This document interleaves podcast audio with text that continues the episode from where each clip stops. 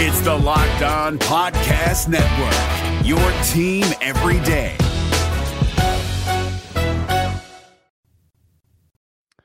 Welcome to the party. I'm Sam Ekstrom of Locked On Sports Minnesota. They've done it. The Vikings have done it. They've extended a legacy player, a team captain, and fan favorite in maybe the biggest move of the offseason. I'm Luke Braun of Locked On Vikings, and I'm excited to put this whole hooker thing to bed. Luke Inman on Twitter at Luke underscore Spinman. Now 35 days until the NFL draft. Sorry, Sam. I'm committed to the bid at this point. I guess we'll have to live with it for 35 more days. It's the crew today Sam, Luke, and Luke on the Minnesota football party. Locked on Sports Minnesota podcast. It's endless Minnesota Vikings talk with the diverse voices of your local experts. It's time for the Minnesota football party. It's your guys hanging out talking next level Vikings football. So join in with Pro Football Network's Arif Hassan, Locked On Vikings Luke Braun, Superior Sports Talks Luke Inman, and Vikings insider Sam Ekstrom, plus the biggest names in Minnesota football for the Minnesota Football Party. And it starts now.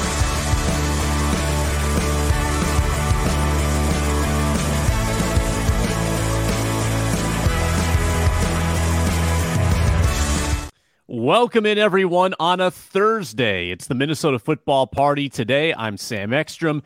That's Luke. That's the other Luke. No Arif today. You can still shout out at him at uh, at Arif Hassan NFL on Twitter. Let him know your opinions. Let him know how upset you are that he's not here today. Um, we'll, but we'll really roll on with yeah. the three of us. Yeah, get in his mentions. He doesn't have enough chaos in there already. Luke Braun is at Luke Braun NFL. Luke Inman is at Luke underscore Spinman, and I'm at Sam Ekstrom. Always happy to talk on Twitter. This show is available on YouTube for free. Locked on Sports Minnesota. Subscribe to that channel and leave a comment below if you could on the video. Um, we're also free and available wherever you listen to podcasts. And this episode is brought to you by FanDuel Sportsbook, the official sportsbook of Locked On. Make every moment more at FanDuel. Visit fanduel.com slash locked on to get started on today's show. We've got some some minor Vikings moves that we can blow out of proportion. Brandon Powell, Troy Reeder, and the CJ Ham extension that I cannot wait to talk about. Luke Braun is going to bring uh, Luke Inman down a peg about Hendon Hooker, bring me down a peg about Hendon Hooker. Um, this has been the topic of the week, gentlemen. I mean, this was Tuesday, Wednesday, and now Thursday. It's become I think it's your every, fault every article being written, I think is is like subtweeting us, Luke Inman. Like every article I see is Hendon Hooker is a bad idea for the Minnesota Vikings. I think Tyler Forness actually wrote an article literally because of my opinion I had on Twitter. he did. It absolutely did. Oh yeah. and and I did a show ex- yeah. because of you guys on the on this show on Tuesday. Butterfly effect, Sam. Yeah. Hey, this is the content machine that we generate in the off season. This is how it how it works. Um, so Luke and I'll dig our heels in. Luke Braun will will tell us why we're dumb, and we'll uh, we'll get into that. So where do we begin? Do we begin with the much heralded CJ Ham extension? I think we have to a two year pact to keep him here in theory through 2025. CJ Ham and Luke Braun, you tweeted it out. KOC's been Shanahan pilled. He's officially yep. been infected by by the Shanahan germ as he now doubles down on the tight ends and the fullback. Um, CJ Ham coming back to the Vikings for at least a couple more years. Your thoughts? Yeah, and Ron Johnson says similar thing. You know, they're trying to be more like the 49ers, less by uh, less like the Rams. The the two offenses are very similar. They've, they've got the, the same DNA, same, you know, a lot of zone running, play action, that whole thing.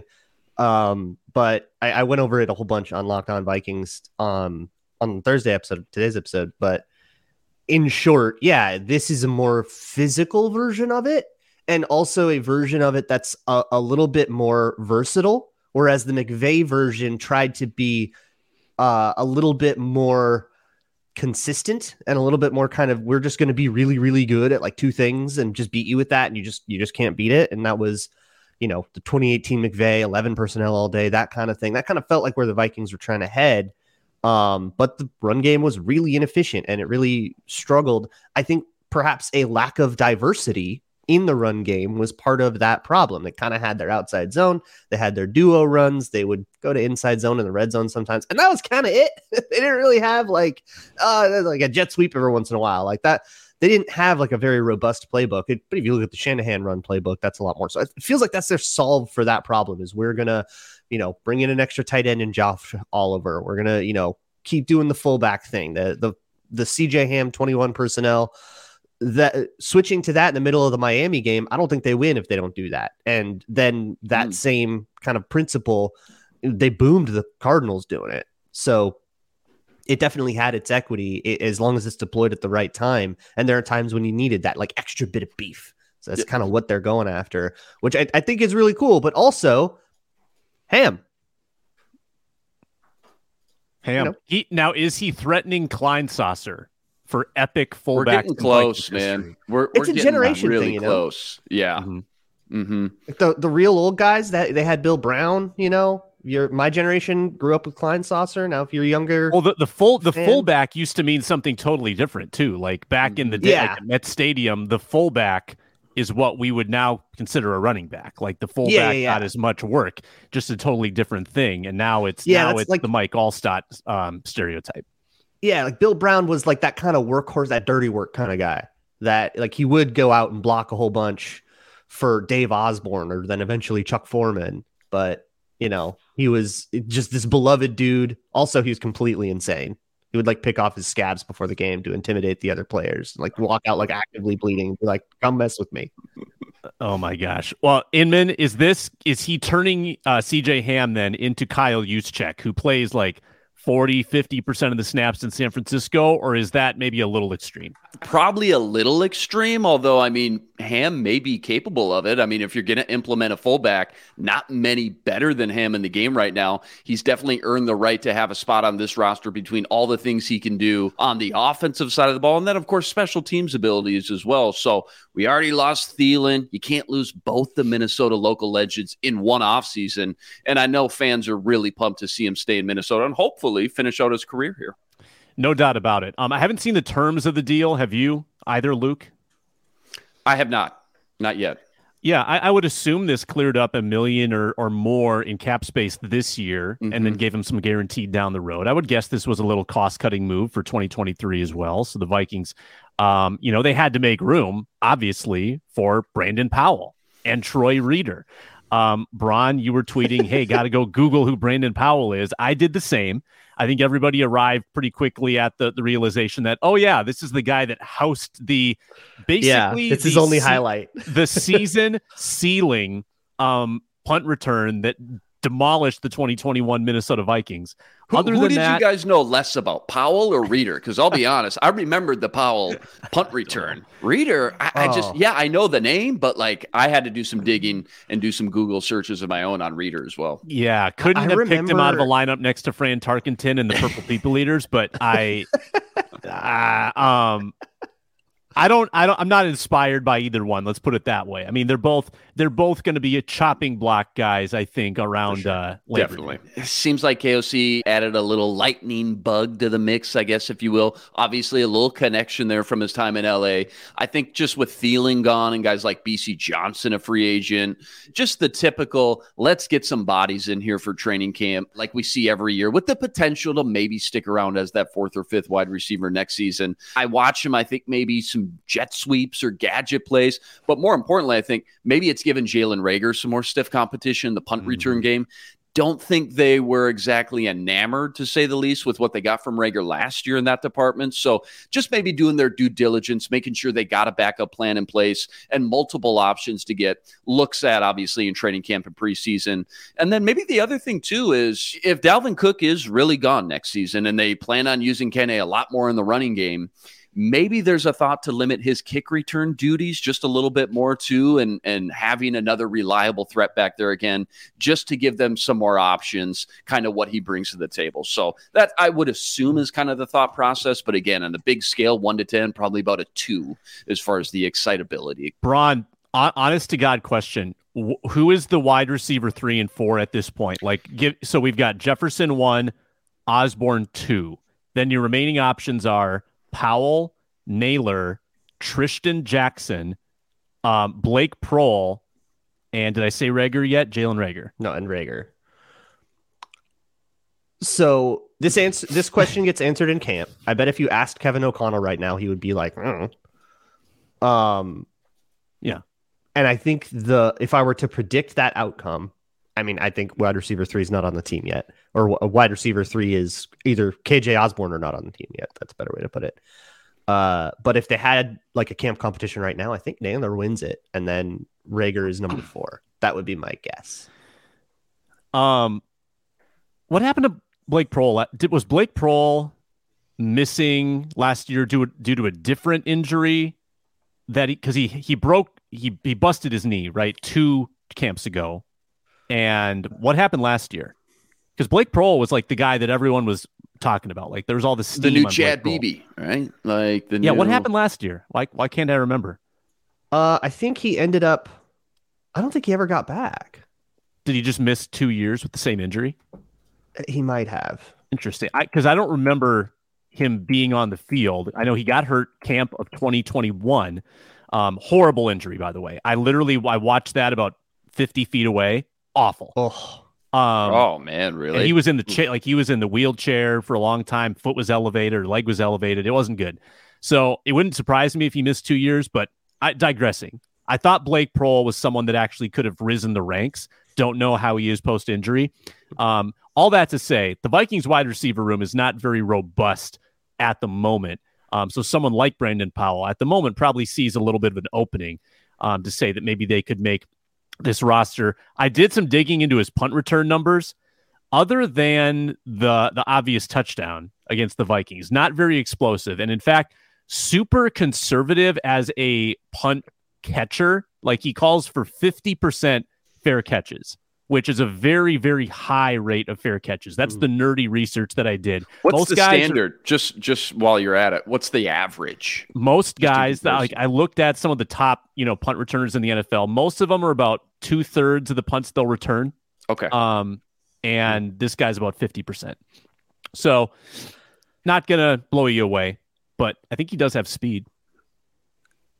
It's so so. I was I, like, you watch that uh, punt return against the Vikings. You're like, oh, look at this fast dude. And then I looked at he ran a four five nine at the combine. what? yeah, Whoa. right. I was like, wait, that can't be right. Did I look up? Maybe I looked up the wrong Brandon Powell or something. Maybe there's a linebacker Right. uh, that That's that I looked up or something. But yeah, I, I don't know. It, it, it'll be up to special teams, I think, for him to make the team when all is said and done. Uh, and I think that's something I don't know. O'Connell was right there in 2021, watching him be good on special teams, and I think kind of the same thing with Troy Reeder. Like I remember the the discourse around that Rams defense when you know the Chargers hired Brandon Staley and then all these other Fangio defenses and stuff. Uh, and they they all went, well, they don't need linebackers. The Rams won the Super Bowl with Troy Reeder. Like I remember Mm. that being the point that people made. so I don't have uh, the highest hopes for these guys. This kind of feels like Albert Wilson and Ryan Connelly. It's like, all right, just Yeah. a couple names. Yeah, good names. We're gonna good forget about by. October. Yeah, knew nothing about him. Looked up his PFF grades an hour ago. All I know is week 11 last year versus the Chiefs posted a 98.3 defensive grade, which Oh. I don't know about you guys. It's literally the highest grade I've ever seen PFF give out to anyone ever. Almost a perfect score, 96.9 coverage grade that week. So, I mean, that'll be the first game I go flip on just to watch five, 10 hmm. minutes, see what he's doing over there. But outside of that, doesn't look like anything special in any specific categories. Feels like maybe a third down coverage linebacker can give you some pass rush abilities as well. And really just a guy to help get Hicks off the field where he was exploited so much in passing situations last year. In general, those PFF grades are kind of all over the map, just week to week and even year to year. Yeah, his uh his track record with the Rams horrible as a rookie in pass coverage. Average in 2020, horrible again in 2021. And it's funny cuz he played two, two games last year for the Chargers. He played more than 20 snaps. One of them he had the 98 grade, Luke, which you mentioned, and then the other one he had a 28.6. so, Yikes. little little feast or famine. Um S- single game PFF grades will do that. Even if you ask like PFF people about it, they're like, yeah, the single game grades get wonky because it's just too small a sample. Right. Yeah, I, I don't think this is even at the Nick Vigil level. Like that that's I don't know what my little quippy name for it is. Like he has the the BB bar is Luke Braun's thing. I don't know if the vigil the vigil vector. Um, I don't think he. I don't think he exactly reaches that level for me. That's He's- fantastic. The That's so vigil good. vector. Can, yeah, I love that. It's like, can you just be like just a guy and be on the field and be a dude, or or are you going to struggle to like break a, a starting lineup or even the roster? I love that. The vigil vector. Yeah, you're welcome. You can use that. Um, I, I don't know if like he's probably inside linebacker five at this point, but again, it's not that deep of a room. You know, Troy dies in a contract year. Um, William Kwenkeu. So I mean, he could make the team if someone gets hurt, but I'm not going to count on that. So those are your minor Vikings moves blown out of proportion. Today's show, and after this, we're gonna we're gonna get into this Hendon Hooker conversation. Luke Braun can you know, uh, you know, s- send his all his arsenal our way, and Inman and I will put up our. and most of you can fast forward through it. I fully Right. understand. We'll fight it out. Uh, today's show is brought to you by FanDuel Sportsbook. March Madness is back today, Thursday. Yes, you can get in the action with that FanDuel Sportsbook app. If you're a new customer, get a no sweat first bet up to $1,000 back in bonus bets. If your first bet doesn't win, just download that app, which is safe, secure, so easy to use, so easy to get in the action with hundreds of ways to bet on college basketball, NBA, NHL, the Masters coming up. Get a future bet in. Mine's on Tony Finau. Um, FanDuel lets you combine your bets for a chance at a bigger payout with a same game parlay. You can do that as well. Check out fanduel.com slash locked on for your no sweat first bet. For new customers, up to $1,000 back in bonus bets if that first bet doesn't win. FanDuel.com slash locked on. Make every moment more with FanDuel. All right. And this has become a daily staple on the Minnesota football party. It's the Hendon Hooker segment. Um, Luke Inman and I are becoming the most vocal Hendon Hooker apologists. This goes back for, for Inman to our early draft shows. This is like January, Luke, where you were pounding the table. I don't know if it was Well- first round, but you were saying Hendon Hooker is a dude. No, he, Um, he was that classic. You're watching college football in November and you're like, this is going to be my favorite day two quarterback. And it's just funny because every year there's always a quarterback like Carson Wentz or Baker Mayfield. You end up saying that stuff early in the process, and then they end up going way earlier in round one just because the league values the quarterback position too much to let guys like that slip that far. And I just feel like Hooker's going to be that guy this year, even with the age and the injury and everything else. Originally, you thought, okay, day two guy. I just don't think that's going to be the case. Yeah, I mean, and I think it gets very real for teams like when Tennessee takes Will Levis at 11 and suddenly the next best quarterback on the board is either Hooker or Tanner McKee. Like it does get very real for all these teams that would like a quarterback to say, "Oh man, shoot, um, we kind of need to get somebody." But anyway, we'll give it to Luke Braun. People know our opinion on this. Luke Braun, you did an entire show rebuttaling our opinion on Hendon Hooker. Um, people can go watch that show. So, but give us the cliff notes. Why do you want to uh, crap on our dreams? uh, be- because you should dream higher. Uh, you come up with more ambitious dreams. Uh, here's so Hendon Hooker. At least last time there was a consensus board uh, from the Athletic, he was 71st on that. So this that's a third round dude, and he is not right now on grinding the mocks because he has not made the first round in enough mocks, and mock drafts aren't going deep enough yet to get him on grind. So like him in, in the first round is a very spicy take. Which go ahead, have your hot take. That's fine. Mhm. Um, but I guess there's kind of two ways to engage with this. It, either I could argue against no, he's not a first round quarterback, which is a a very room temperature take. you guys might be the only people in the world who have him in the first round, and that one Daniel Jeremiah mock that has people all whooped up. Uh, and the other thing is the kind of what you alluded at, which is well, he's not a first round quarterback, but he might be what's available, so that you take him at 23, which is a sort of a separate like value conversation. Mm-hmm. Um, and I guess there's kind of that's kind of two paths. I don't think he's a first round quarter. I have a fourth round grade on him. Um, because I think he's he tops out as a backup quarterback in the league, maybe. Uh, and there's also a chance that he just flames out Kellen Mond style. I'm not I, I get with quarterback like value is very high, but I'm I'm not taking a guy who's that likely to that unlikely to be a contributing member of my team before day three. I'm not I'm not doing it. Um, but also the idea that, well, you know, you got to just take a quarterback. I don't know. This, this is why I tweeted the other day. Like I could take a dump in a box and market quarterback. That doesn't make it a good draft pick. Um, because if you take a quarterback in the first round, that will preclude you from taking a quarterback in the first round in other time. It shouldn't.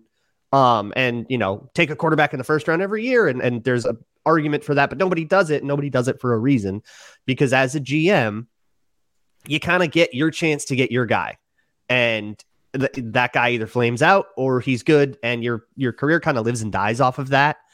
Um, but it's just kind of the way it works in the NFL. You know, you go grab your Mitch Trubisky, and you're not gonna go back to the draft the next year and start saying, well, well, I don't know, maybe we should take Josh Rosen, you know? Um and and I think Josh Rosen is is that extreme of an example where then the the Cardinals were one overall. And I think when you're one overall, you can kind of rethink that a little bit. And I think maybe that'd be a pretty good way to to go be one overall is to draft Hendon Hooker and start him all year. I'm curious what your ideal game plan would look like, I guess, if you're Kwesi or KOC, just thinking about the long term. Just given where we're at right now at 23, all those big other quarterbacks are going to be four guys are gone. gone. You're more prone to saying, you know what, let's not force it this year. Let's just wait until next year, anyways. Exactly. Yeah, I get it. He would have been able to sit behind Kirk. He's coming off the ACL, anyways. Kind of works out, but he's just not at that level as far as just and, a draft grade goes. You're more prone and, and to Hooker, you're leaning into let's wait until next year and see what we got then. Yes. draft, I'm saying, and and maybe in day three, you know, I'm looking at that that uh, Dorian Thompson, Dorian Thompson. Robinson. Yep. Um, mm-hmm. There are other quarterbacks you could maybe say, ah, let's take a stupid swinger on on somebody, like maybe take a flyer. But in the first round, it's like, all right, whatever. I'm taking a corner, and we're doing this in 2024. The framework of Kirk Cousins' contract is laid out so that I can add a year to it, and that actually does help the cat in future years a little bit because of the way that that works. Um, so I'll I'll tack another year onto Kirk Cousins' deal if he's interested in that.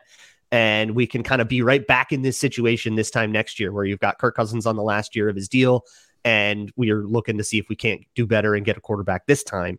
Um, that would be my deal. And honestly, there is like, it's one thing, you know, hey, Anthony Richardson, he's not better than Kirk Cousins right now, but he might be in the future. Mm-hmm. I don't see that ceiling with Hendon Hooker because what is making him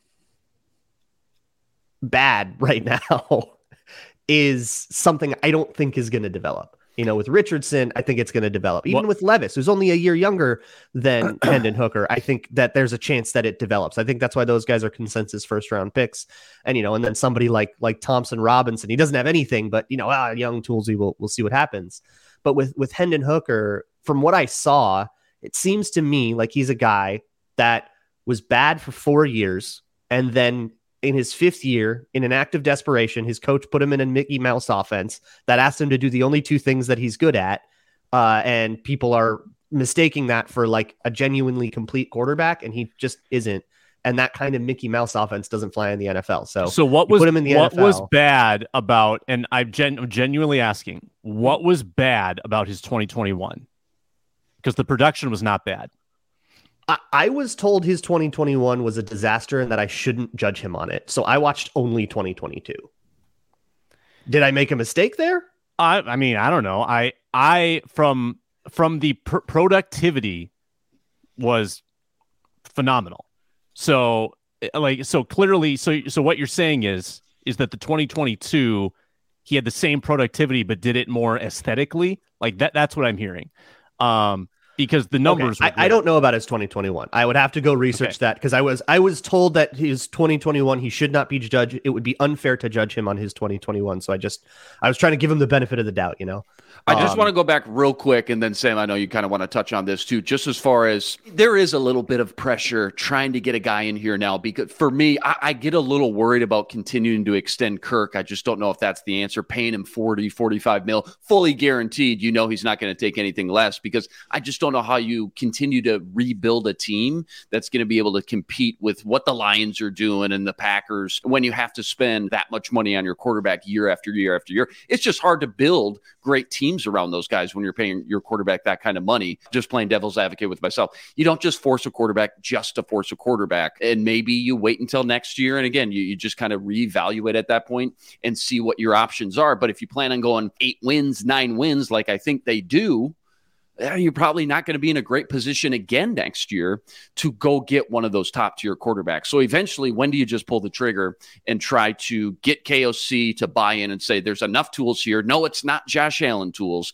but there's enough tools here to at least develop something here into a starting quarterback one or two years down the road. Yeah, and, and I think in general, the idea of a quarterback that you can develop is definitely a viable thing.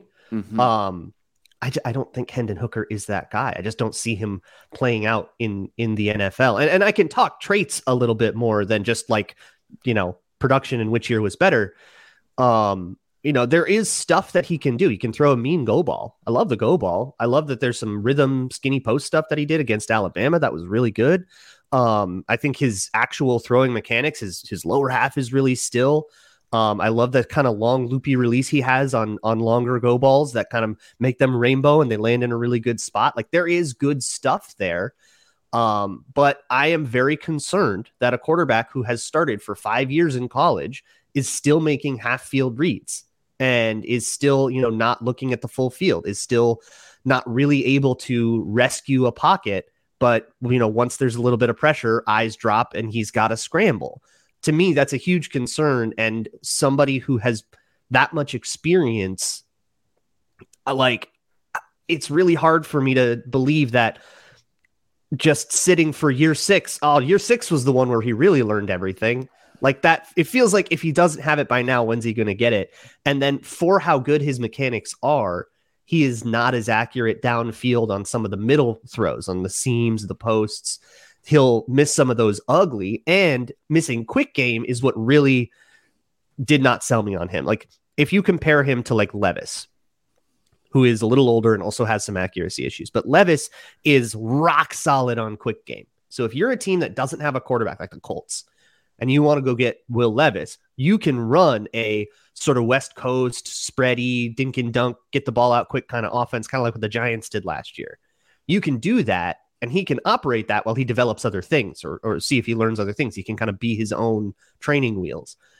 Uh, with Hendon Hooker, the offense you have to run for him to be his own training wheels is completely untenable. It's bubble screens and and and go balls. It's like something we would have seen out of Bill Musgrave against the Packers in 2012.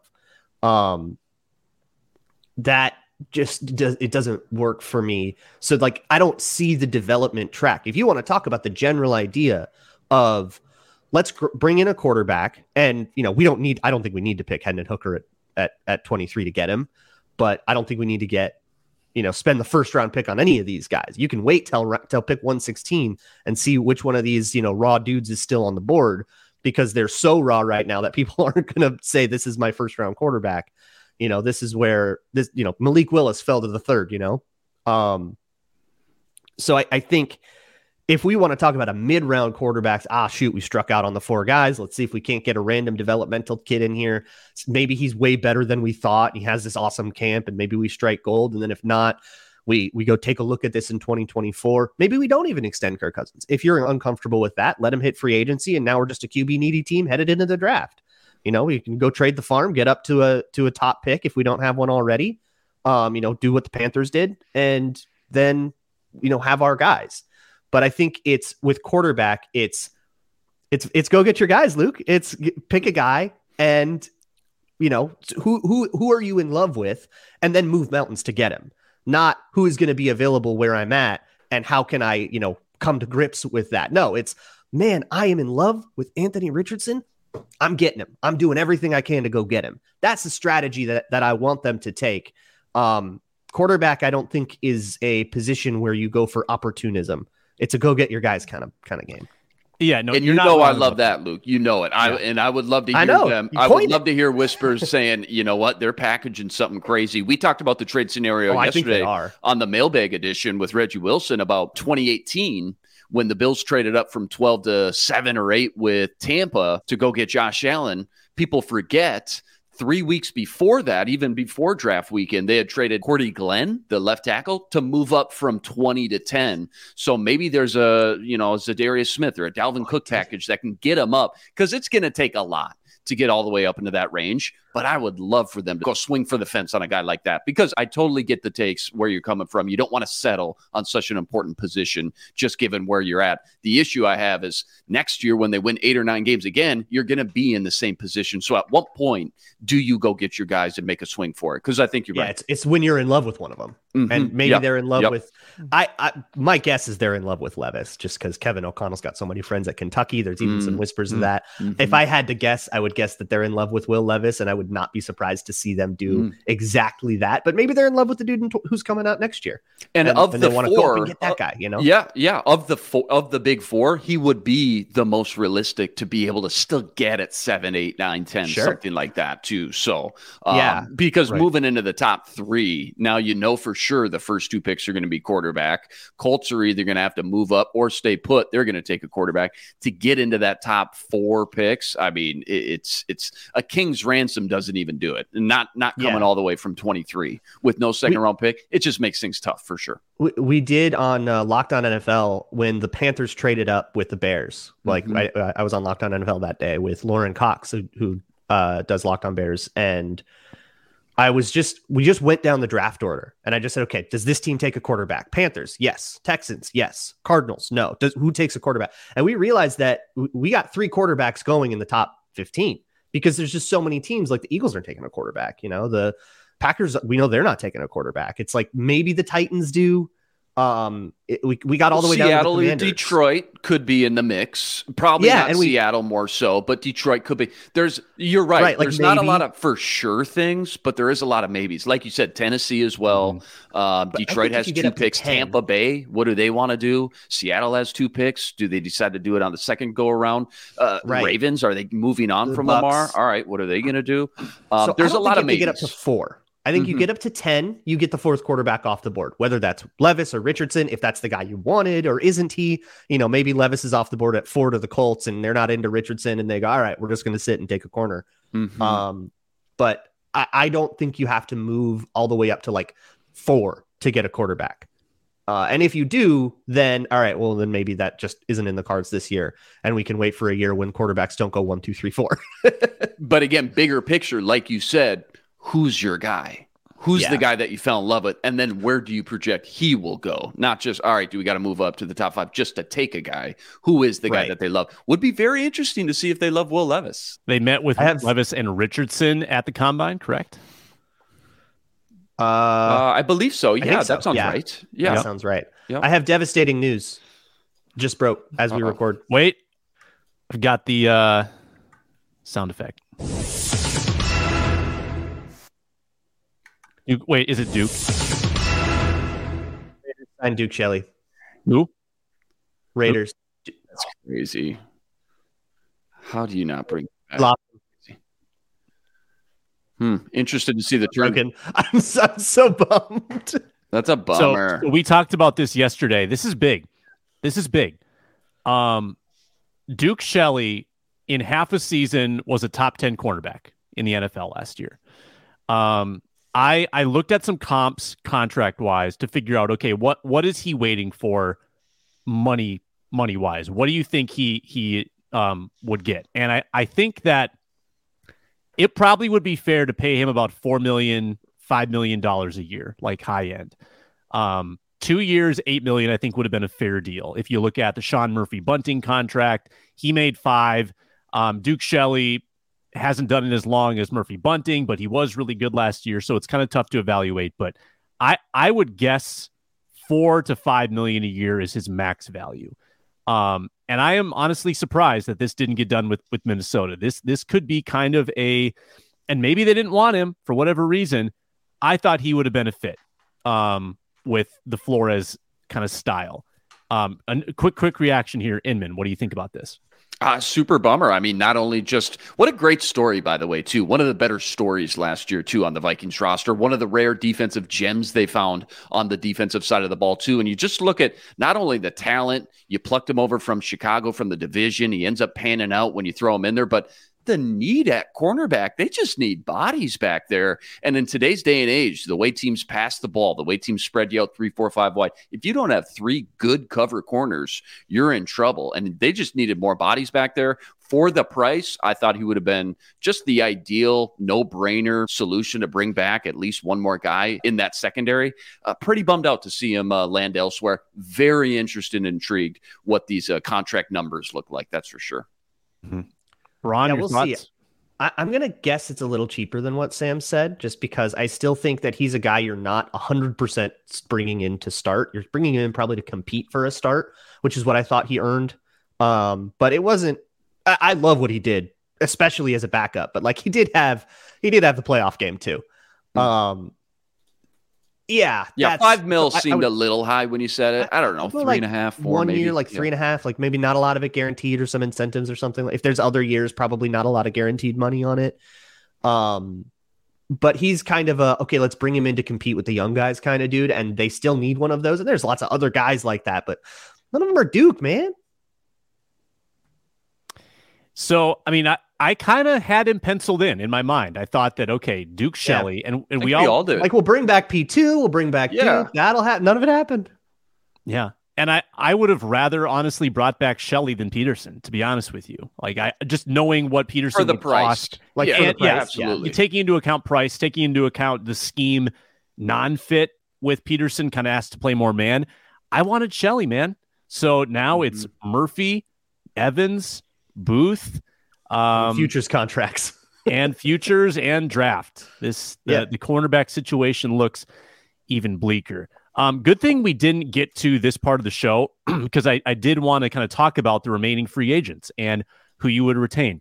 This changes that equation, but why don't we get into that after I remind folks uh, to subscribe to Luke Inman's newsletter, the NFL Draft Buzz newsletter lockedonpodcast.com slash newsletters to subscribe. It's the biggest stories in the NFL draft world, top five rankings, and everything from the mind of the spinman. That's lockedonpodcast.com slash newsletters. How was that, Luke, for a promo? Pretty good? It's about an eight and a half, Sam. Pretty good. Did you just come up with that? Top Made that up. Uh, yeah, top of head. Unbelievable. Top of head. Um, time for a little. Start the clock. It's time to execute the four minute drill. These are the remaining Vikings free agents now that Duke Shelley is off the market. Chandon Sullivan, Irv Smith Jr., Kris Boyd, and Bisi Johnson. Uh, let's say you get two. Who would you retain? And you don't have to pick any of them. Luke Inman. It was Duke Shelley with a bullet. Uh, again, just what we mm-hmm. talked about, not only from what we saw last year, but just you needed to fill that secondary with multiple guys. He was just a no brainer. Honestly, Irv Smith was a guy I just completely wrote off as soon as the offseason started. No way, been there, done that. Now, after seeing the Josh Oliver signing, and again, the way we talked about maybe leaning into the Shanahan offense, I'm afraid to admit it. I'm a little intrigued. I want to see how cheap of a deal maybe you could bring back Irv Smith. Just needs to stay healthy. But again, maybe a contributor in this new KOC offense that clearly wants to use multiple tight ends. Just thinking about him, Hawk, and Oliver uh, would give you so many new options. If he's too spendy, though, next guy I'd probably go Bisi. Tough between Bisi and Kris Boyd. You know, again, just another reliable number four wide receiver when healthy. Offer some more depth. Just get some veteran bodies back there in the passing game. Kris Boyd, again, just balled out on special teams. Just need bodies back there. And then who's left? Chandon Sullivan. He'd probably be last on my list. Yeah. Braun? Uh, yeah. I it would have been Duke probably, and then the rest of these guys, I don't know, take them or leave them. But I'll say I'll bring back Kris Boyd and Bisi Johnson on minimums to to compete on special teams, and you know get get some wide receiver depth in there. Bisi Johnson can make a team, right? Sure. Um, Chandon Sullivan can go, and Irv Smith. I think he the the way this tight end market goes, I think he's going to be a little more expensive than is worth it. The Vikings have Hockenson, they have Josh Oliver, uh, they have Johnny Mundt, they have Nick Muse, they brought Ben Ellefson back. They have that is a uh, that room is finished. That's you bring that into camp, you're happy. So I'm I'm good with letting Irv Smith walk. I guess I'll bring back uh Kris Boyd and Bisi Johnson on the minimum. Uh, that doesn't get close to my four million dollar budget, but I'll, I don't know. I'll go spend the rest uh, at the mall or something. I didn't realize Johnny Mundt had a two year deal. I thought he was a free agent for sure. You're right. Um, Spend the rest on Greg Joseph bonus money. Come on. I was told yeah, he was uh, bad. Greg what Joseph, he's, they brought him back. bottom back. five kicker, baby. Horrible. By every measure, bottom five kicker brought him back. Oh man. Oh man. I guess um, kicking regresses. Hopefully. we've we've got a very special guest. He's calling in from the sunny state of Florida. It is host of the Ron Johnson Mickey Show, Mouse Ron. Johnson with the Mickey Mouse shirt. He's he's still glowing from the aura of Kirk Cousins, who he ran into at the Marvel store. Ron, what's up? Yeah, really you know, nice. it, it's uh, nice, sunny Orlando, Florida. Uh, yeah, I did run into Kirk Cousins, got a chance to chat with him a little bit.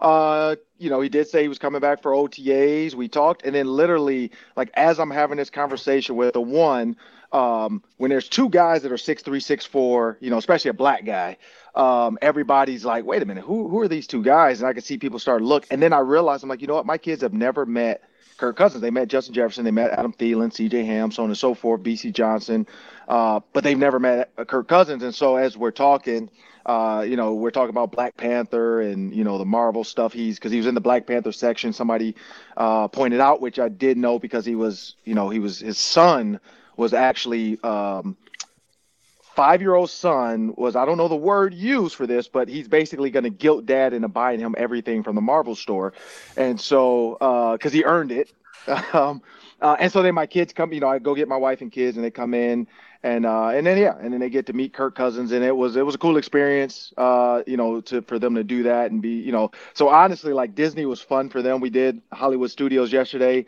Uh, don't remember Tower of Terror being like it wasn't scary. Like I thought it was gonna be a lot worse than it was. Uh, maybe because I was younger, uh, I just it felt scarier, but it wasn't scary at all. Um, it does have some drops, and I mean everybody knows the story, but it's not as scary as I thought it was gonna be. Uh, but them meeting Kirk Cousins was definitely a highlight for the 2023 uh, Disney trip. So that was uh, that was fun. That that is really cool. Um, let, let me bring your your mood down a little bit because we just got some breaking news. Duke Shelley has signed with the Raiders. He will not be a Minnesota Viking, Ron. I think we were all counting on him to be back. Um, what do you think about Duke Shelley leaving us? Uh, I mean, honestly, like I think the fans loved him. He came in and did a great job in the absence of uh, Caleb Evans with his concussion stuff, uh, the the Cam Dantzler injuries, uh, the the the Andrew Booth Jr. injuries. But if if these coaches have scouted, which they have clearly, they drafted Andrew Booth Jr. They know what they have in the Caleb Evans. Um, I said it when they drafted the Caleb Evans on Vikings.com that I feel like at his size and his lankiness, um, he has the ability and the speed and explosiveness to make up when there's bad balls thrown. I don't think Duke Shelley has that. Like Duke Shelley is just always around. Uh, he was doing a good job. He was playing with house money. I mean, imagine going to Vegas and you can just bet whatever you want and there's no issues. That's where Duke Shelley was living in. He was living in that world of like, hey, this ain't my money. Like, I don't care if I put down a million on black. Like, it don't matter. Like, it's not my money. If I hit, I hit. If I lose, I lose. Either way, I'm I'm playing with house money, and that's that's the kind of life Duke Shelley led uh, this season, which was great. Reckless abandon. Uh, but I think long term, when these coaches know what they want, and Brian Flores knows what he wants, I think I don't think Duke Shelley fits in the mold of what they want. Um, they did go get Byron Murphy. Uh, Caleb Evans is still on the roster. He's still under contract as well as Andrew Booth Jr. We saw Caleb Evans just tweet out a headshot of himself. I don't know what's going on with that kid. Um, clearly, he, he's trying to he's trying to be a fan favorite on Twitter and Instagram, and he's doing a good job of it. Uh, but he has said he's battled, you know, some issues online, and you know he's learning, which we've all been through this, and we knew this already. You know, the internet is a toxic place, and so if you allow it and read everything, like, and and I think he's a kid that needs to go zero dark thirty when the season starts. Like, don't read Twitter and Instagram because you're gonna you're gonna hate yourself and be mad at everything people say. So, but no, I, I think Duke Shelley, congrats to him for uh, signing somewhere else, but I don't think he fit what the Vikings wanted to do. Yeah, Ron, a lot of discussion about the Vikes being interested in a quarterback early in the draft this week. Daniel Jeremiah mocked him Hendon Hooker yesterday. Charles Davis mocked him Will Levis today. What's just your ideal game plan or blueprint at quarterback for the Vikings look like? Is it bringing Cousins back as long as you can keep him around? Is it drafting a guy this year? Is it drafting a guy next year? Where do you stand when it comes to the Vikings game plan and future? Uh, I, I, you know, this is the one subject I really don't have an opinion on. I don't know. Um, the NFL is such a fickle place. Um, there's been so many quarterback. I mean, we got a quarterback coming out uh, that hasn't played in years, and he's calling every other quarterback randoms now. You know, Cam Newton's talking about 32 randoms getting jobs, and y'all want to see. And I don't know if y'all saw this, but Cam Newton like doing the like scramble drill it looked like me. Like it, it reminded me of like me, where in my mind, I feel like I'm running fast, but then I'm not really running fast. Like I, I've, I've videotaped myself running, and I'm like, man, I am not moving as fast as my mind tells me I'm moving. And I feel like that's where Cam Newton's at. Like he's a good quarterback. He has an arm. He can throw. Um, you know, there was some off-target throws, but when you watch him run, it's not the Cam that we're used to. Now, again, he's six five, six six, 250 pounds probably. So it's not going to be as quick as he used to be. But when I think about the quarterback position, you know, you don't know what you're going to get. And, and, you know, and that's where Cam Newton comes in. It's like, well, you see Brock Purdy. You know, should the Vikings draft Mr. Irrelevant this year if it's a quarterback? You just don't know. I mean, honestly, the quarterback position is so fickle. Jalen Hurts got drafted to the Eagles, and everybody's like, oh my God, why are we waste this pick? Now everybody's like, oh my God, he's our savior. Like, you just don't know. And that's why, I mean, Will Levis, uh, Anthony Richardson, uh, Her- uh, uh, Hooker, Herndon Hooker, you really don't know. And that's the honest truth. I, I, think whoever you draft, the best thing about it, they do go get a quarterback. And here's the best thing. And, and people hate when I do this analogy Aaron Rodgers. Aaron Rodgers and Patrick Mahomes got to sit for a year at mm-hmm. least. Mm. Aaron, of course, more, but but got to sit for a year. Imagine if Andrew Luck, RG3, all those guys got to sit and didn't get thrown into the fire. Um, Andrew Luck, who, who knows? You know, same with RG3, who knows? Like, because as the game catches up to him, like, you can surprise us at first with your athleticism, speed, or whatever it might be, but then the game's going to catch up to you. What have you learned from the quarterback before you? And I think that's the bonus. And whoever the Vikings draft, they do draft a quarterback, he can sit behind Kirk Cousins for a year or two, learn the game, grow in the game, get smart in the game, and then step into that starting role in year three and not have that pressure. So I don't know, but we'll see. Mm. We're driven by the search for better, but when it comes to hiring, the best way to search for a candidate isn't to search at all. Don't search, match with Indeed. 93% of employers agree Indeed delivers the highest quality matches compared to other job sites, according to a recent Indeed survey. And listeners of this show will get a $75 sponsored job credit to get your jobs more visibility at Indeed.com slash podcast. Just go to Indeed.com slash podcast right now and support our show by saying you heard about Indeed on this podcast. Indeed.com slash podcast. Terms and conditions apply. Need to hire? You need Indeed. Ron? I was going to ask you, you uh, mentioned when CJ Ham got extended that this is kind of more of a 49ers direction. We were kind of talking about something like that earlier in the show, but I was wondering if you had any kind of specifics on that. Like, what kind of Kyle Shanahan stuff are you excited to see now that we've seen they get we've seen the Vikings get Josh Oliver and now they extend CJ Ham. Clearly, that's part of their plan moving forward. Um, what are you excited to see from that kind of offense? Well, we saw it, and, and I think I've had I, I charted this last year a little bit. I'm gonna try to do a little bit more this year. When the Vikings motioned last year, and the games I kept track of, I forgot which games was in my notepad. When they motioned and shift and X, Y, and Z, they were about like 82 percent, like as far as converting, not first down, but like five to six yards. Every time they motioned and shift, it was like 82 to 84 percent. I can't remember the exact number, and I just charted it because I wanted to see the games he did it, how they were dominating, how Justin Jefferson was wide open, how KJ Osborn was wide open, how Adam Thielen was coming open on the back end. And then it was almost like he got TJ Hockenson, and maybe he didn't want to confuse TJ too much and, and wanted to simplify the offense a little bit, and he got out of that. Like you didn't see it as much with Hockenson in the game. You saw basic shifts where tight ends moved, or maybe the tight end switched sides and then a receiver motion. But like, I mean, you got to think about the Justin Jefferson wide open touchdowns. It would be a guy shifting, two guys shifting over here, one guy motioning back, one guy coming up and then coming back. Quarterback walks up, he walks back. There was a lot of change in that offense. And that's what you see with the 49ers about 80% of the time. And granted, they're trying to get Deebo Samuels in some type of mismatch or George Kittle in a mismatch. That's what I expect to see. You give TJ Hockenson a full year. You got the the, the fullback now with CJ Ham. You got the other tight end from the Ravens you can trust to be in the game and block. I think that was the problem with the other every other tight end other than TJ Hockenson. I don't think the Vikings had trust in them. And, and that's the key thing. You only get about 65 plays a game. And if I'm going to give you six and you screw up, you're screwing up 10% of my game.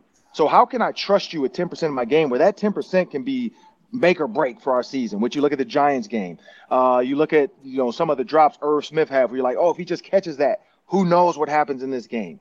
Um, I think those are the things that that Kevin O'Connell wants to get to, and with the 49ers, the biggest thing too is when their sets are two tight ends and a fullback, running back, receiver, or two receivers, because Deebo's technically the running back, two receivers, three tight ends. it's it's you don't know what you're going to get out of it. You don't know if it's going to be a run play, a pass play. They go one running back, two tight ends, two receivers. Same thing. You can bring that big uh, Josh Oliver back into the backfield and be your fullback. You can take him out. You can have CJ Ham in the backfield. You can motion out TJ Hockenson as your second receiver, just like they do George Kittle, and say, hey, who are you going to cover with George Kittle? Is it going to be just your cornerback? Are you going to man up TJ Hockenson with a 5'10 cornerback? Let's go and I think that's what Kevin O'Connell wants to get to is how can I get my guys and let Kirk Cousins pick the best matchup based off what the defense gives them. And if they go nickel, because they're like, look, Hockenson's killing us, Jefferson's killing us, we got to go nickel, but I still have my bigs in. Now just run the now ball down their throat. Yeah. Because you can't like mm-hmm. uh, imagine a, a nickel corner trying to set the edge on Josh Oliver hmm. or CJ Ham running at him. Like you're not going to set the edge. You're going to have to duck and cover and just pray to God. And that's why the NFL took the submarine out of that from the defensive backs. And that's why Cam Bynum or Cam, uh, what's his name? Dantzler. That's how he got hurt, right? Cam Bynum? No, no, no. Dantzler got hurt. Yeah, he got hurt trying to submarine, and the tackle absolutely almost tore his kneecaps apart. And so when you look at that, that's why the NFL took that out the game. One to protect the the, the players on both sides, because you're you're not going to end up in a great position trying to submarine just to stop the lead blocker. You got to take them on like a man, get ran over, and then let the next play happen. And that's where I think Kevin O'Connell wants to get to because you don't re-sign a fullback to cut him. I mean, honestly, you don't. You don't give him a two-year extension just to cut him. Now, unless he sucks in training camp, which he's not. Um, so that that bodes well bodes well for uh, what they're trying to do. You know, they're trying to they want to run the ball more. They don't want to always be in passing situations. They want to get six yards on first down in the run game because now second and four, my playbook's yeah. wide open. I can run a screen, I can pass, I can short game it, I can go deep because I know I have third and four coming up. And so I, I think that's what Kevin O'Connell wants to get to. Their first down runs this year were not great, and I think that's the problem. Ron, I got one more for you, Kirk Kirk related.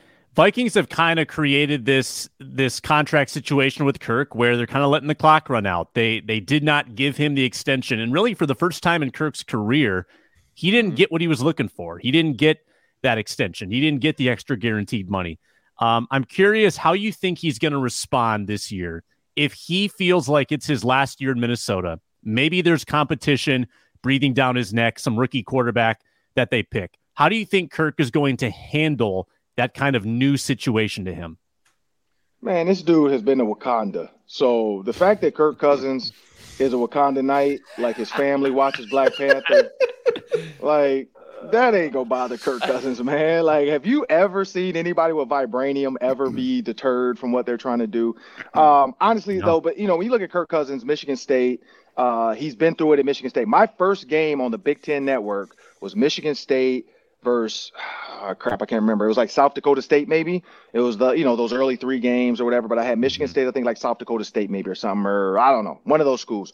And Kirk Cousins, I, and I tell me and Kirk Cousins connected like years ago on this story. I'm like, dude, my first Big Ten game, color analyst, was your game, and he had to split time with uh, Nichols. Keith Nichols had come from I think Oklahoma, and he was the Oklahoma quarterback, transferred to Michigan State and so everybody, you know, just like when Jalen Hurts trained, everybody's like, "Oh man, we got the Oklahoma quarterback at Michigan State. He's gonna give Kirk Cousins a run for his money." And so early in the season, they were going with a two quarterback system. They were letting Keith Nichols get his time. They were like, by the end, if you guys don't remember, Kirk Cousins threw a hail mary to Keith Nichols, and they like won, I think, the Big Ten championship or something, or won like over Russell because, Wilson, right? Oh, mm-hmm. yeah, because Keith Nichols, the quarterback that was supposed to take Kirk Cousins' job, had to go play receiver. So I, I, I think Kirk Cousins has ice in his veins, not on purpose. I think he's just a true like dad that I don't care. I mean, if you see him walking around Disney, like he doesn't walk around like my wife said it. I mean, I'm bigger than Kirk Cousins, just like why? But he doesn't walk around on his tippy toes trying to look six four, six five, trying to let people know he's there. You know, he's just a nice, quiet guy just walking through Disney. And uh, he just happened to walk past me. And, and, you know, when somebody looks at you like you look familiar and then you look at them, and I was like, and I, I was like, no, that can't be, that can't be Kirk Cousins. And so then I, that's how that started. I was like, he looked at me and I looked at him and I'm like, all right. And I kept going. And then I turned around like, wait a minute, that that might be. And so I'm like, Kurt. And he turns around and we start talking. And so just even talking to him about OTs and all the stuff, like, I don't think he's worried about that, to be honest. I mean, and when you've made what 200 over 200 million dollars maybe or mm-hmm. 180 million dollars like who cares like you want my spot come take it like you know what i mean that's that's that's that's how the black panther sat on the throne like hey you want to be the black panther you got to challenge me come take it like i don't care Like I'm the king of Wakanda. Like I mean, and that's that's where I think Kirk Cousins stands. Kirk Cousins, king of Wakanda. Love it. Excited to get Kirk on the pod for you guys to nerd out about Marvel. That's going to be great. That's going to be a must see episode. Yeah, I, I Oh, got yeah. I got to figure that one out. Yeah, he did DM me and we we kind of chatted on DM for a little bit. So I'm I'm I'm I'm playing it cool. I don't want to just rush in like, hey, you want to go out on a date? Like you know, Mhm. playing it cool. So we'll see. Yeah. Yep, for sure. Ron Johnson, everybody, at three Ron Johnson on Twitter. He hosts the Ron Johnson Show, which is Mondays, Tuesdays, Wednesdays, roundtable on Fridays. Ron, good stuff. Enjoy the sun, enjoy the family. All right. I will appreciate it. You bet. All right. I give you guys the choice. Do you want to end with party fouls or should we end with our number one Vikings draft crush? I vote draft crush Let's because go with the did prepare. crush. Let's let's go with the crush. foul. draft crush. Let's m- I mix it up crushes. today. I, I didn't have a party foul locked and loaded anyways, so that kind of works out. Let's do a crush. Yeah, sounds good. Sounds good. All right, your number one Vikings draft crush. It can be first round. It can be late rounds. Uh, but you got to pick one. You got to pick one. You can't can't hedge your bets. You got one guy that you're gonna pound the table for. Um, let's go with Inman. Are, are you saying that specifically to me because you know how hard it is for me to just narrow in on one Big time- guy that is a big and time steal all your great guys? I've burned you guys so many times. Like, oh, Inman just took half the list. All right, well now I don't know what to do. I can mute you. Uh, yeah, I can uh, mute you. Okay, I'm good. All right, uh, Look at that, Devon Witherspoon. play you off like it's the Oscars. Devon Witherspoon, cornerback Illinois, and two months Oh. ago, I, I'd probably said no way he falls to the Vikes, but after he showed up pretty light to the combine, actually, and just given everyone's love for Christian Gonzalez, which totally justified, and Joey Porter Jr. as well, by the way. There's always every year a guy like Kyle Hamilton last year. You say it's just out of this world. There's no way that he's going to fall this far. That he does, and Witherspoon could be that guy now. Maybe the best click and close from a cornerback I've seen in quite some time. Outstanding coverage skills. Think he's going to be a true cornerback number one potential guy. Leave him out on an island kind of guy. And again, don't love that he showed up only 180 to the combine. Sometimes though, you just got to trust the tape. I think he just checks all the boxes, man. His tape's outstanding. So if him coming in light means he could slip an extra five, 10 spots and fall in the Vikings lap, then so be it. I'm all for it. He's my biggest draft crush outside of the quarterback conversation. That is. I was going to Okay. say Devon Witherspoon. I'm Were you so really? in love with him. Yeah. Yeah. Oh my God, is he good? I You could think not he could care less. slip a little bit. Are you hearing the same? I mean, Gonzalez I is mean, there's cornerback just so one many now. corners. I, I- Yeah, I I think think I- that's it- stamped. it- It kind of depends on like who takes a corner and what they want. Because if Yeah. you want so- the, the most physical corner in the draft instead, then Joey Porter is going to go. And right. Pick if your you know, if flavor. you're yeah, if Mhm. you're if you're a cover three team, then maybe you take Gonzalez instead, and like, and then maybe Mm-hmm. he's the third corner off the board, and you're sitting there at 15, going, "Wait a minute," you Right. know. And there's there's a quarterback left, and there's a couple wide receivers that are super exciting. Um, God, I was gonna say him. I could go with Joey Porter Jr., who I don't have very far below him. I'll go Mm-hmm. with him. That's the guy I said. Yeah. Uh, I also am crushing really hard on Joey Porter Jr. I love it. I forget who said it, where I saw it. Somebody tweeted that it's like if Joey Porter had a son and that son played cornerback. That's my comp for him. that would uh, be him. Obviously, would- that's you- not the you- case, but that would. yeah, but it, you know, hypothetically, right, right. In but he's theory. so physical. Like he's such a bully. He's I love how many times I watched on his tape him taking a wide receiver who was just trying to run a go route with an outside release and saying, "You want to release outside me? You can release all the way outside me and just push him all the way out of bounds." Mm-hmm. now So he's fun. not eligible. It's So so, fun. cool. Yeah, he's such a and, what worries me though, you know, you look at teams like you know ten through 22, almost all of them, at 90% of them, you could all justify taking Yeah. a cornerback. Philly at 10, Houston, uh, okay, maybe not the Jets, New England, they're always in play, Washington, Pittsburgh, Detroit, Tampa, Seattle, Chargers, Baltimore. I mean, eh, eh, that could be where this run starts at cornerback. Gonzalez, yeah, top 10 for sure, but outside of that, the run could start there. So So rarely is and- is any team set at that position. totally. right? Never. Yes. Yeah, you can never have enough corners. You can never have enough receivers. But here's what I'll say too with this class. You could get four of these guys off the board and still sit there and be like, well, I'll take Cam Smith Mhm. at 20. Like there's I think there's still Deonte corners. Banks. Yeah, Deonte Banks. Like I think there's absolutely enough corners in this class where there will be somebody available at 23 who you will be okay with taking as a corner. And if not, then it probably means an insane wide receiver fell to you.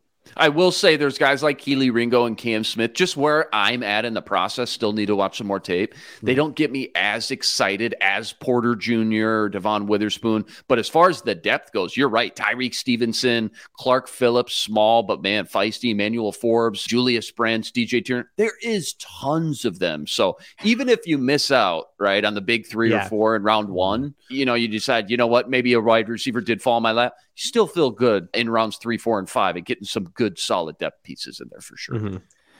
I'm going to go out of the first round and I'm going to label a guy that a lot of people would pick me apart for as well. Um, Andre Carter in the third round. I think on I want the guy who's the army edge. Yeah. Army yep. edge who's six seven and total like, totally bombed the combine, right? Totally. Yeah. Uh, yeah. Yeah. Well, was it the combine or was it the, the uh, senior bowl or both? Senior um, Bowl, he got he bullied around by guys bullied. like Dawand yeah. Jones, who's the mm-hmm. biggest, literally the biggest human in this draft class, uh, maybe we've ever seen. I, honestly, longest wingspan we've ever seen. But yeah, not a great Senior Bowl. I don't think his combine was great though either. I I want the guy who's going to get in an NFL weight room. Apparently, he didn't have time to like really work on his body too much or add weight because he was at the army. Like I guess his army responsibilities sort of limited his ability to really focus on everything football. I want him to get in a weight room. You don't need him this year necessarily. Put him in the, the early Danielle Hunter role where he's just a pass rusher. Don't ask him to, to stop the run. Let him bulk up. He's still super athletic. He's huge. Um, give him some time to build some strength. Get him in the third round and see what that becomes in 2024. That that is my like draft and stash pick um, that I think could be high, high reward. Andre Carter. If we're going for a Danielle Hunter, don't would, why, why, don't we just get like a raw athlete? Like let, us get like a spark score in here and have that guy, you know, spend a year. I guess I don't I don't know a lot about him, so I'm like legit asking like what is the the outcome that's like what's the really really positive outcome? What kind of edge rusher does that does that make him? Is it does do do we just assume he gets a lot more athletic just by being able to focus on it, not being like in the military? No, I, I think that he becomes a three down pass rusher if you get him in the bill. I think he can I think he can pass rush right away. He's like a three four outside linebacker, but he can't he's not okay. physical enough at this point in his career. Like he probably like he, bulk him up and put him in the Dean Lowry role. I don't know if he becomes Dean Lowry. I don't know if he moves inside. Okay. I just think you need it. You need him to be at least suitable to go up against heavy offensive tackles and to stop the run and to get off some double teams. I'm just trying to find his, right some some numbers from him and and see when his pro day is, but but yeah, third round. I mean, yeah, you start to get into that range where you're throwing some darts up. Certainly, I mean, six foot six, two fifty six, long, lanky. You're right, more of a just straight hill, downhill guy. But but three four fits that three four stand up edge rusher guy. And again, for the third round, I'm just very curious because you know in the middle of the college season last year had him going end of round one. Since then, the pre-draft process, the last two, three months is kind of his stock has just slowly started to dip. Doesn't mean he's going to be a bad player. I mean, there's plenty of guys who have bad combines, for example, still end up being uh, really good NFL players. So third, fourth round, yeah, seems like that range starting to feel right for Andre Carter. You're right, Sam. Agility was great. It's a very weird athletic score. Yeah. Um, agility was great. Speed was super average. Explosion was bad and the size is great, but the strength was horrible. Like you think that an army kid would be able to bench more than 11 reps. Nope. Yeah. Uh, so and, and yeah. he looked like that at the Senior Bowl, just for example, too. It's tough when you play for Army. Uh, you're not necessarily going up the you know the stiffest competition in the world um, to really get a good gauge of what he's going to look like at, at the next level. But once you got him in front of NFL talent at the Senior Bowl, definitely got pushed around quite a bit. Yeah. So I want I, I think there's a market inefficiency here. Like I I, I want the guy, I'm buying the dip. Mm-hmm. I'm buying the dip for a guy who was once a first round prospect. I also think there's a market inefficiency on Hendon Hooker. There's just not a lot of precedent for old, really like productive college like Brandon Weeden is the lone example. And he Th- flopped. this does not help your case. But- yes, Sam. Hey, cut it. Not- Hey, cut it. Cut the cord. you do not want people thinking about Cut it. Brandon Weeden if you're trying Cut to it. sell him on Hendon Hooker. Cut it. Yeah, honestly, though, to your point, though, Sam, like I could care less about the age. Honestly, twenty five, going to be twenty six next year. Like we see quarterbacks now playing well into their late thirties all the time. Now the age isn't as important for the quarterback position, in my opinion. Leadership far more important, and he's been checking all those boxes. When it comes to that, everything you hear from these team interviews thus far. Yeah, with age, there's a couple things that are like caveats that are important. For one, these are COVID kids that might have declared, like a lot of these kids might have declared earlier if it weren't for the pandemic. Mhm. So a, a lot of times with an older player, it's not like, oh, well, how many years do they have left of their career? It's, well, you know, they're this much. Why, why didn't they declare when they were a junior? Is it Mhm. because they were bad and they were trying to get a better draft stock? And are they actually, you know, that's the kind of implication. Um, but with Hooker, for me, the age doesn't like I would be okay with the age if I saw a little more from him on tape or if I saw more room to grow on tape, but it does kind of feel like at this point he is who he is. Um Mhm. and uh, compared to Anthony Richardson who has accuracy issues as well, but we go okay, but there's like a you can see, well what if he improves that part of his mechanics? What if he improves this? There's room to grow and with Hendon Hooker I think the age is kind of just telling me, okay, this guy is who he is. And are you okay with that package being your start, being your franchise quarterback? That's especially if we're talking first round. That's what your your your standard is. Um, and that's where I, I get a little worried. And that's why I don't think, even though, you know, it, I guess it helps you paper over the ACL injury, which doesn't bug me that much at all. It's a long term decision and a short term issue. Um, but you know, that's why him sitting behind Kirk Cousins for a year doesn't do a lot for me. And we found out who all the DeAndre Hopkins teams are, apparently, and the Vikings aren't one of them. not not the Vikes. Sad day. Yeah. Don't well, worry, we'll- Sam. Lot can we'll dust- change here. You're we'll just like a, a, a draft prospects Yep. draft stock right now. Mhm. Ebbs and flows, my man. It's a fluid situation. Lot can change. You can bring the heat next week. Don't worry. All right, I'll I'll be back on the Hendon Hooker train soon enough. Uh, I can't quit him. I can't quit him.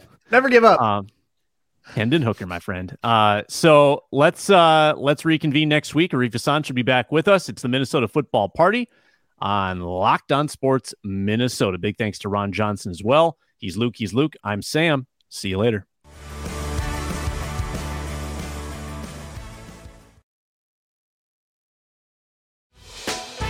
Hey, Prime members, you can listen to this Locked On podcast ad free on Amazon Music. Download the Amazon Music app today.